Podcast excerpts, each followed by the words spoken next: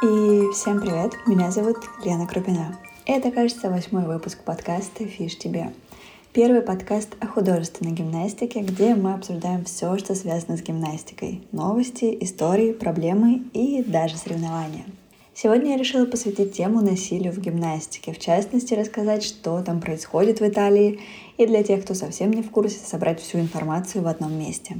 Недавно вышло первое судебное решение, и следующее будет месяца через полтора-два. Поэтому, думаю, можно познакомиться со всем и уже сделать свои выводы. Знаю, что тем, кто следит за телеграм-каналом, эта тема уже поднадоела, так как про нее постоянно выходят какие-то новости. Постоянно обнаруживаются новые факты, кто-то напишет пост, потом кто-то еще признается. В общем, поток информации нескончаемый. И я, если честно, тоже уже подустала от всего этого, но понимаю, насколько это все важно. Поэтому просто не могу обойти это все стороной и проигнорировать. Кстати, на моем YouTube-канале я еще несколько лет назад начинала рассказывать о таких историях. И если вам это интересно, то можно поискать и найти не одно видео с жалобами гимнасток на тренера. Такие конфликты вроде даже в России были. Но давайте уже об Италии. По структуре подкаста еще скажу. Сначала расскажу о том, с чего все начиналось, потом, как все это развивалось и что мы имеем на сегодняшний день. Ну и, конечно, сама порассуждаю на эту тему, потому что мыслей, когда читаешь кучу статей, очень много. Первые предпосылки скандала стали всплывать еще в начале сентября. Именно тогда загадочно и резко Алича Тольетти, гимнастка Италии, объявила в своем инстаграме о том, что завершает карьеру, а потом деактивировала личный аккаунт. На тот момент подробности она была не готова сообщать. Алича уже неоднократно привлекала внимание как гимнастка, и у нее уже были фанаты по всему миру, которые полюбили ее уникальный стиль. Да и на турнирах она хорошо выступала. Поэтому это объявление о завершении карьеры стало очень неожиданным. Все ждали, когда она взорвет итальянскую гимнастику и будет звездой. Спустя пару дней всплыла информация, что клуб вместе с Аличей Тольетти покинула и Эмма Брессонелли. В этот момент всплыла информация, что гимнастки ушли из-за трудностей в клубе. А Алича Тольетти спустя какое-то время в своем личном аккаунте для близких друзей написала, что спорт ее многому научил и много для нее значит. Но если ты сталкиваешься с тренером, который тебя унижает и наказывает, то это заставляет тебя ненавидеть то, что ты делаешь, и при том уничтожает твою самооценку. Прописав в конце, что истина выйдет рано или поздно, и кто же знал, что этот скандал вылезет наружу так быстро. На тот момент были люди, кто писал, что девочка просто обленилась, не хочет тренироваться, зря ругает тренера и просто жалеет себя. А ее личный тренер Стефания Фальята дала ей путевку в успешную спортивную жизнь, а она ему просто неблагодарна. Следующей предпосылкой к большому скандалу стал конфликт Федерации с Беатрис Вивальди. Он вылез буквально за неделю до первой статьи, с которой все началось. Так, фанатское сообщество сильно негодовало из-за несправедливости в адрес Беатрис, которая на своем сайте архивировала соревнования с 2006 года. Так, Федерация спустя столько лет заявила права на этот контент и потребовала удалить все с сайта. Как я поняла, архивы Беатрис снимала сама вместе с отцом и выкладывала на сайт, где также был форумом. Так как с сайта скрыть или скачать материалы нельзя, то все соревнования с 2006 года утеряны безвозвратно. А Беатрис была лишена аккредитации СМИ Фиш. Самое любопытное, что видео с 2006 года были сделаны с согласия Федерации и также использовались Федерацией на уроках и семинарах судей. То есть по факту ранее Федерация не то чтобы разрешала делать записи соревнований, но также и использовала их. Так, одна из мыслей, почему это начало происходить и почему Федерация вдруг ни с того ни с сего начала подавать в суд и просить удалить контент, стали обсуждения на форумах, которые появлялись под записями к видео, которые архивировала Беатрис. Как писали очевидцы, там начались неудобные для Федерации и обличительные разговоры про тренеров и в том числе от бывших членов сборной Италии. Любопытный факт, что удаление материалов дело не закончилось. И 5 ноября Беатрис написала на своем сайте, что закрывает форум. Видимо, Федерация очень сильно надавила, хотя все теперь всплывает через СМИ, что, наверное, еще хуже и еще громче. Так что хорошо ли Федерация сделала себе, прикрыв фанатский уголок, вопрос спорный. Так и настал тот день, когда еще не думали, что из одной статьи это разрастется во что-то масштабное. Мы уже неоднократно сталкивались с тем, что всплывает статья, а потом все утихает. Но в этот раз этого не произошло. А после одной статьи всплыл просто огромный ком пострадавших. Так, первой официальной гимнасткой, которая публично выступила и рассказала свою историю, стала Нина Карадини. 30 октября вышла статья в одном из известных СМИ Италии. Там Нина рассказала об унижениях, с которыми она столкнулась в сборной. В статье она рассказала, что помимо зала и комнаты, где она жила, самым частым местом, которое она посещала, была аптека. В аптеке она покупала слабительное, чтобы они помогали удовлетворять параметры сборной. Но, вставая на весы, Нина терпела оскорбления и унижения. В статье она также говорит, что цель того, что она об этом рассказывает, защитить маленьких девочек, которые хотят попасть в сборную и чтобы с ними этого не происходило, и чтобы они не сталкивались с такими психологическими проблемами. Рассказать Нине о своей проблеме помог психолог, с которым она уже работает год. Нина рассказывает, что ее оскорблял тот факт, что для тренера она была просто пешка, и в сборной между тренером и спортсменом не было человеческих отношений, и никто не спрашивал про ее самочувствие. Также большую травму нанесли ежедневные взвешивания в нижнем белье, которые происходили на глазах у всех. А потом во всеуслышание тренер оскорблял Нину за лишний вес. Отношения тренера к гимнастке варьировались в зависимости от веса.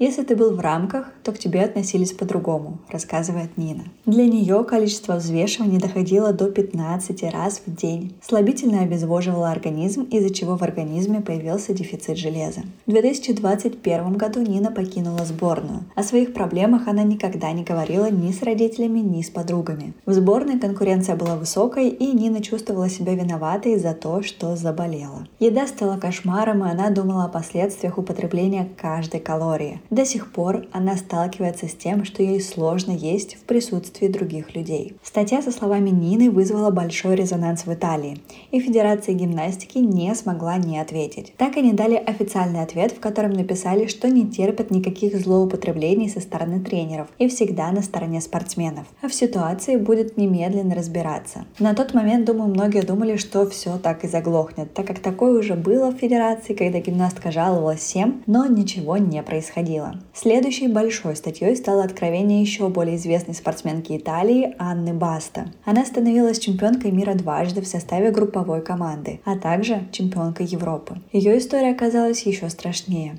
Так Анна поделилась, что дважды думала о самоубийстве, но оба раза не удалось. Как рассказывает Анна, она хотела заниматься гимнастикой, но не хотела страдать, а в итоге могла по два дня не есть вообще ничего. В сборной у нее начались депрессии и панические атаки. Она не могла смотреть на себя в зеркало и каждый раз думала, что ее будут осуждать за ее вес. Мама думала, что все не настолько серьезно, но и сама Анна преуменьшала реальность, чтобы родители не переживали. В итоге о реальной ситуации семья узнала только после того, как Аня приняла решение покинуть сборную. Про ответ Федерации именно Анна и сказала, что она пыталась рассказать всем и руководству Федерации гимнастики в том числе. Но на тот момент никто ничего не сделал, хотя все были в курсе. Яна Батыршина после вышедших статей поделилась, что была шокирована тем, что такое происходит на уровне сборной. И гимнастки до сих пор посещают психолога, когда карьера уже давно окончена. Также Яна поделилась, что она с таким не сталкивалась. Их взвешивали три раза в день и при лишних граммах отправляли бегать лишний кросс или отказывались от ужина. Сейчас Яна сказала, что в сборной России и вовсе не взвешивают, и каждая гимнастка несет ответственность сама за себя. Про унижение Яна также сказала, что никаких не было и к психологу никто не ходил. Но, думаю, здесь можно вспомнить историю с Александрой Солдатовой и как раз к вопросу о том, что просто все слова люди воспринимают по-разному. На чьей-то психике это никак не отразится, а кто-то сам себя может довести до проблем с РПП. Ну и, кстати, к вопросу о сборной, совсем недавно действующая сборница России Анна Батасова, которая сейчас тренируется в составе команды, отвечала на вопросы в своем инстаграме. Он, если что, запрещен в России, все дела. И там написала, что их взвешивают каждый день. Так что вопрос о том, что в сборной России каждый сам следит за своим весом, видимо, относится не ко всем. После Нины Карадини и Анны Басты всплыла еще одна история не менее титулованной гимнастки Италии Джулии Галтаросы. Она выигрывала дважды чемпионат мира и с 2013 года была помощницей главного тренера сборной Италии Эммануэлы Макарани. Для Джулии все началось как развлечение, а потом постепенно переросло в работу, и она в 16 лет переехала в центр. Там она столкнулась с постоянным контролем веса, который приправляли унизительными комментариями, что заставило войти в водоворот, из которого Джулия уже не смогла сама выбраться. Был случай, когда на нее кричали за то, что она ела грушу. А в общем чате написали, что она поросенок и ей нужна диета. Так еда стала для Джулии тем, что может заглушить эмоциональные пробелы. Она ела, когда чувствовала себя одинокой и когда ее осуждали. Джулия знала только об анорексии и булимии и думала, что ее проблема – это просто недостаток силы воли. В итоге она оказалась в центре РПП и ей поставили диагноз «компульсивное переедание». Вылечиться от этого невозможно, и Джулия просто учится с этим жить. Когда речь зашла о гимнастике Италии, конечно, у многих возникли вопросы, а как же юная звезда София Рафаэлли и Джульетта Канталупи? Неужели и у них процветала такая атмосфера? На что Нина Карадини написала в своем инстаграме слова благодарности тренеру Софии и, думаю, развеяла все мифы о том, что юная чемпионка мира может сталкиваться с подобными проблемами что, кстати, в очередной раз доказывает, что можно становиться чемпионами без излишнего давления и агрессии со стороны тренера. Но ситуация с вылезающими историями пострадавших продолжала накаляться. Так, президент Федерации гимнастики Италии высказался очень любопытно, сказав, что жалобы обязательно будут изучены. Однако для него странно, что они все вылазят спустя столько времени. И также упомянул тот факт, что в прошлом все гимнастки подавали заявление на прием в штат. В целом в его словах изначально был намек на то, что это просто обиженные девушки, которым что-то не додали в сборной. Этой же теории придерживалась и главный тренер сборной Италии Эммануэла Макарани. Однако расследование началось и очень активно. Резонанс в СМИ был поднят, и уже не только вся Италия начала следить за ходом дела, но и весь мир. Была открыта линия, куда принимают анонимные жалобы от спортсменов не только из художественной гимнастики, а в целом со всех видов спорта, которые входят в Федерацию гимнастики. В центр гимнастики, где тренируются сборные в групповых, также поставили наблюдателей, которые следят за атмосферой между спортсменами и тренерами. Эммануэлу Макарани официально отстранили от тренировок. Однако были слухи, что она продолжала тренировать девочек в другом зале. Министр спорта Италии в своей публичной речи сказал, что медали стране не нужны, если они получены неподобающим способом. Однако добавил, что то, что произошло однажды, не значит, что происходит на постоянной основе. Но истории гимнасток продолжали всплывать, и расследование продолжалось. Следующей гимнасткой, чья история тоже разлетелась по СМИ, стала Алиса Альела. По своей фактуре Алиса была стройной от природы, однако она все равно вставала на весы дважды в день. Страх поправиться даже на 100 грамм принес в жизнь Алисы беспокойство и ужасы по ночам о прибавке веса. Помимо психологических пыток с весом, на нее было давление со стороны тренеров по поводу школы. Она ходила в обычную государственную школу, а не занималась в частном порядке. В тот момент ее защищал отец, который специально приезжал из другого города, года, чтобы поговорить с тренерами и объяснить, что образование – это важно для Алисы. На что гимнастка на тренировках слышала фразы, что все гимнастки должны быть сиротами. В 14 лет тело Алисы перестало расти. Она оставалась маленькой, Выяснилось, что остановилось развитие костного мозга. Начались головные боли чуть ли не каждый день. В 15 лет Алиса поняла, что больше так не может и перешла в клуб Фабриана. Тот самый клуб, где тренируется под руководством Джульетты Канталупи София Рафаэли. После смены клуба на организм обрушилось все, что копилось годами. Так она перенесла лихорадку и инфекцию во рту, из-за которой она не могла есть. Затем госпитализации, обморок, но в итоге организм удалось привести в норму после чего пошел рост.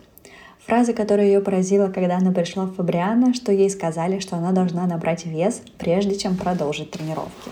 Алиса также написала в своих соцсетях, что она готова была терпеть жертвы ради того, что она любила. Все травмы и трудности тренировок. Но насилие и унижение она терпеть была не готова. И именно поэтому решила рассказать и свою историю.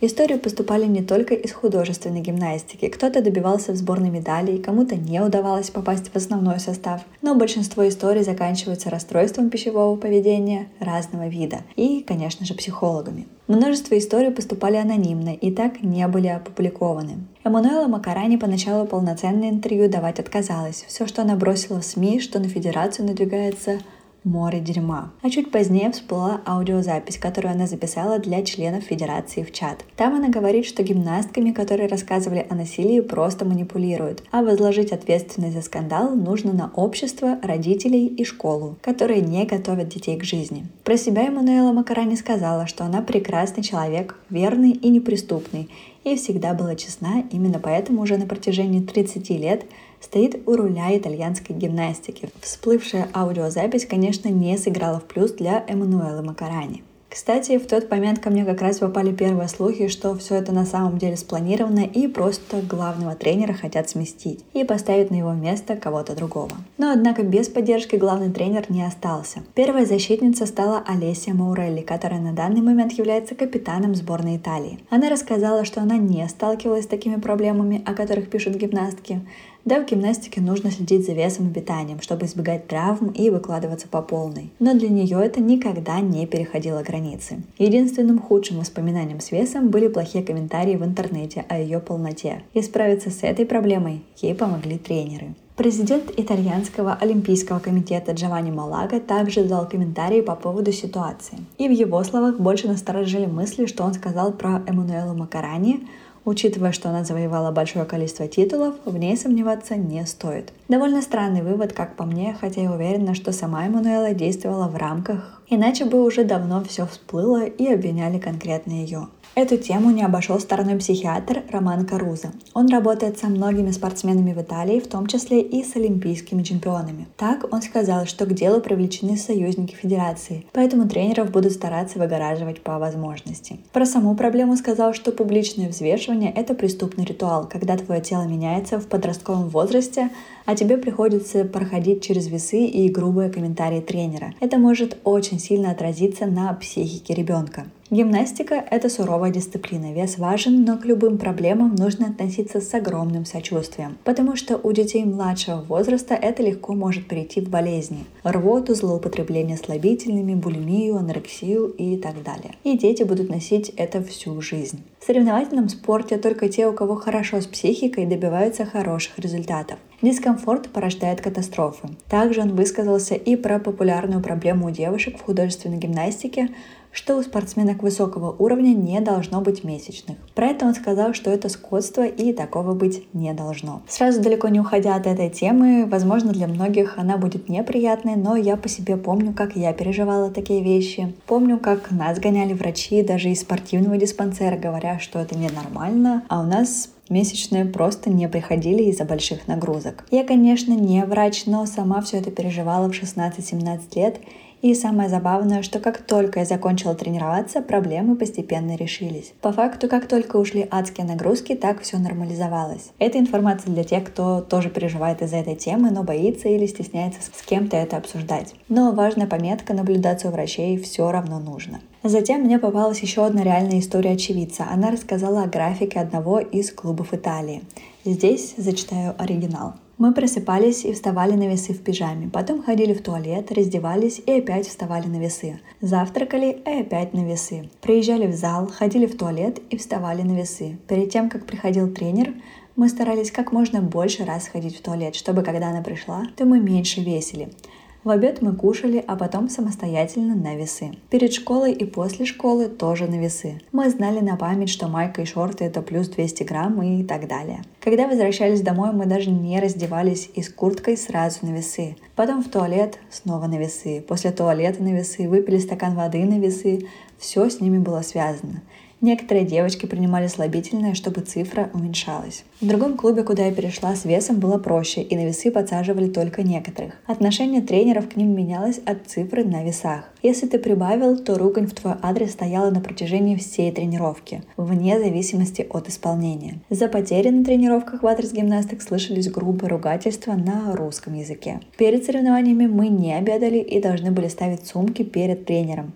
Также у нас был дневник воды, и там тренер писал, когда ты можешь попить. Вот такая вот история реальной девочки. На горячую линию уже поступило около 200 жалоб. София Рафаэли была вынуждена публично ответить, что не сталкивалась с жестоким обращением, и с Джульеттой Канталупи и Кристиной Гюровой подобных проблем у нее никогда не было. В конце ноября было опубликовано решение, что в центре Дейсио, где тренируется сборная, нарушений найдено не было. Однако по жалобам расследование было продолжено. В итоге было решено привлечь к суду Эммануэлу Макарани и Ольгу Тишину, ее российского помощника, за что, конечно же, ухватились все СМИ. Именно их предположительно обвинили в непрофессионализме и злоупотреблении обязанностями. Так Макарани и Тишина оказались под уголовным следствием, а у гимнасток сборной в связи с вновь открывшимися обстоятельствами изъяли личные телефоны. По моей информации, это были всего 10 человек, у кого забрали телефоны. В этот момент Олеся Маурелли написала пост в своих соцсетях о том, что они больше не будут называть себя бабочками. Для тех, кто мало ли не знает, гимнасток Италии стали называть бабочками в 2004 году после завоевания серебряных медалей на Олимпиаде. Так это прозвище переходило из поколения в поколение, и Олеся Маурелли взяла на себя смелость из-за скандала, который так раздули, отказаться от этого прозвища. За что она, конечно, получила негатив в свой адрес от одной из гимнасток, которая выиграла ту самую медаль, за которой итальянские спортсменки получили это прозвище. Здесь, думаю, можно понять обе стороны. И Олесию, которая не хочет себя связывать со всем этим негативными обсуждениями, и гимнастку, которая когда-то получила это прозвище и считала это чем-то вроде ценного наследства, которое передавалось из поколения в поколение. Так, Эммануэла Макарани под конец расследования созрела на большое интервью, в котором прокомментировала ситуацию и высказала свое мнение. Тоже зачитаю здесь оригинал. Есть те, кто решил вложить в это деньги. С социальными сетями все растиражировали очень быстро. Я читала одинаковые фразы в скандале с гимнастикой в Швейцарии и США. «Поросенок», «ты толстый» — фразы, которые я никогда не произносила. Я вижу режиссуру СМИ, теперь пришла очередь художественной гимнастики в Италии. В сборную мы приходим с целью и соблюдаем каноны — Спорт для всех, высокий уровень нет. Я готовлю сад, бабочки приходят и садятся. 11 месяцев в году в академии я там для них. Я тренер, а не мама. Но если кто-то попросит меня обнять, я не откажу. Что случилось с Анной Бастой? Она ушла в мае 2020 года. Никто не видел ее дискомфорта. Проблема была не в килограммах, а в технике. На Олимпиаду могли поехать пять гимнасток, она была шестой. Я сказала ей, иди домой, сосредоточься, мы тебя выслушаем. А она исчезла. Она больше не хотела заниматься гимнастикой и увлеклась семейным конфликтом. Ей нужно было алиби, ее не поняли. Одержимости весом нет, есть система. Вес – это такой же важный аспект, как и во многих других видах спорта. С 2019 года с приходом диетолога многое изменилось. Взвешиваний почти нет, девочки едят сами. Они работают 7-8 часов в день. Если бы они не ели, это было бы проблемой. Про публичное взвешивание и резкие комментарии. Коллективного ритуала никогда не было. Это делали мои помощники каждое утро. Точно не я. Гимнастки перед тем, как надеть тренировочную форму, взвешивались. Если бы случилось что-то неладное, я бы об этом узнала. В 2011 году я уволила тренера, который был слишком близок к гимнасткам. Использовала ли я резкие выражения или была слишком прямолинейной? Это зависит от момента и контекста, но только в отношении технических аспектов. Конечно, за 13 лет я делала ошибки, но если бы я плохо обращалась с детьми, родители сказали бы мне. Вместо этого они просят остаться. Все обвинения исходят от гимнаста, которые случайно не попали на Олимпиаду. Все обвинения исходят от гимнасток, которые случайно не попали на Олимпиаду. Галтароса, та самая, про которую говорили, что у нас в команде свинья, стала моей помощницей в 2013 году. Конечно, могло случиться так, что 200 девушек по всей стране считали, что с ними плохо обращаются. Но какое отношение к этому имеет Академия Дезио? Я не могу отвечать за всю Италию. Я надеюсь, что они не используют меня как козла отпущения, потому что, как и все, я хотела бы ответить только за свои действия. После Токио я хотела уйти, но Федерация не нашла замены. С результатами, с жизнью, которую я делаю, и зарплатами, которые есть, эта роль не для всех. Общественное мнение считает меня плохой. Как федерация может не отослать меня? Я думаю, что меня могут уволить вне зависимости от приговора. Если мне позволят возглавлять сборную и заберут техническое руководство, то я попрошу, чтобы мне объяснили, почему и что я сделала. Есть школа, есть метод. Мы побеждаем уже 20 лет. Я никогда никого не обижала. Конец интервью. Ответ пострадавших не заставил себя ждать. Так Анна Баста сразу написала пост в своих соцсетях, рассказав, что за публичными жалобами нет ничего, ни инвестиций, ни прибыли, и только желание сказать правду и выразить недомогание, которое девочки не могут и больше не хотят держать внутри. Дальше тоже выдержки из письма Ани. Макарани говорит, что не использовала слова, о которых мы рассказали, но она произнесла их. Мы никогда не меняли версию, потому что это все правда. Удивляет, что она не осознает, насколько негативно она повлияла не только на мир сборной, но и на всю систему. Это правда, спорт высокого уровня не для всех, но каждая среда должна ставить на первое место благополучие и уважение человека последние годы было выиграно много медалей, но еще больше гимнасток ушли. Было много изменений, и это дикий поворот за использование гимнасток как вещей. Она говорит, что никто не заметил моего дискомфорта. Это ложь. Я говорила об этом со всеми. Макарани меня всегда хвалила и говорила, что технически я была одарена. Конечно, я не была совершенна. Здесь ложь даже то, что она отправила меня. На самом деле я ушла сама, потому что больше не могла терпеть жестокие и неправильные методы. Она меня даже просила остаться, но мое благополучие было для меня важнее. Я узнала о том, что Олимпиаду перенесли на год, и после этого я поняла, что не оставлю команду в беде, и они успеют все отработать. После этого я сказала, что ухожу. Она звонила моей маме, пытаясь убедить меня остаться. Также она уговорила меня оставить мои вещи в зале на случай, если я решу вернуться. Она сказала мне, что хочет встретиться со мной, а потом исчезла. И сейчас я жду этого противостояния лицом к лицу. На обряде у весов она не присутствовала, но прекрасно знала, что там происходит. Сотрудники по факту выполняли ее приказы. Методы Макарани запустили систему подражания, которая заразила сотни тренеров. Проникла почти во все залы и теперь по всей Италии. Методы исходят от нее. Выиграть много медалей – это никого не делает хорошим человеком. Это смехотворная мотивация. Хотелось бы поговорить с ней, глядя ей в глаза. У меня есть на это мужество. Конец обращения Анны. Так, после всего этого вышло решение по Эммануэлю Макарани. Ей разрешили остаться тренером сборной, но лишили технического руководства. Это место временно занял президент Федерации гимнастики Италии. Как прокомментировал сам президент эту ситуацию, что увольнение с должности технического директора было сделано для того, чтобы Макарани могла лучше защищаться. А когда президента спросили, как на это отреагирует сама Макарани и не переживает ли она, на это он ответил, что это сокращение, и работа Макарани сейчас привести девочек на Олимпиаду. Вот так жестко. Про прозвище бабочек, кстати, он тоже сказал, что как называться итальянским гимнасткам решает не Олеся Маурелли, а люди. Полноценное же решение по делу ожидается примерно через полтора-два месяца. Однако на этом инфоповоды не закончились. Так родители написали открытое письмо о скандале, в котором встали на сторону главного тренера.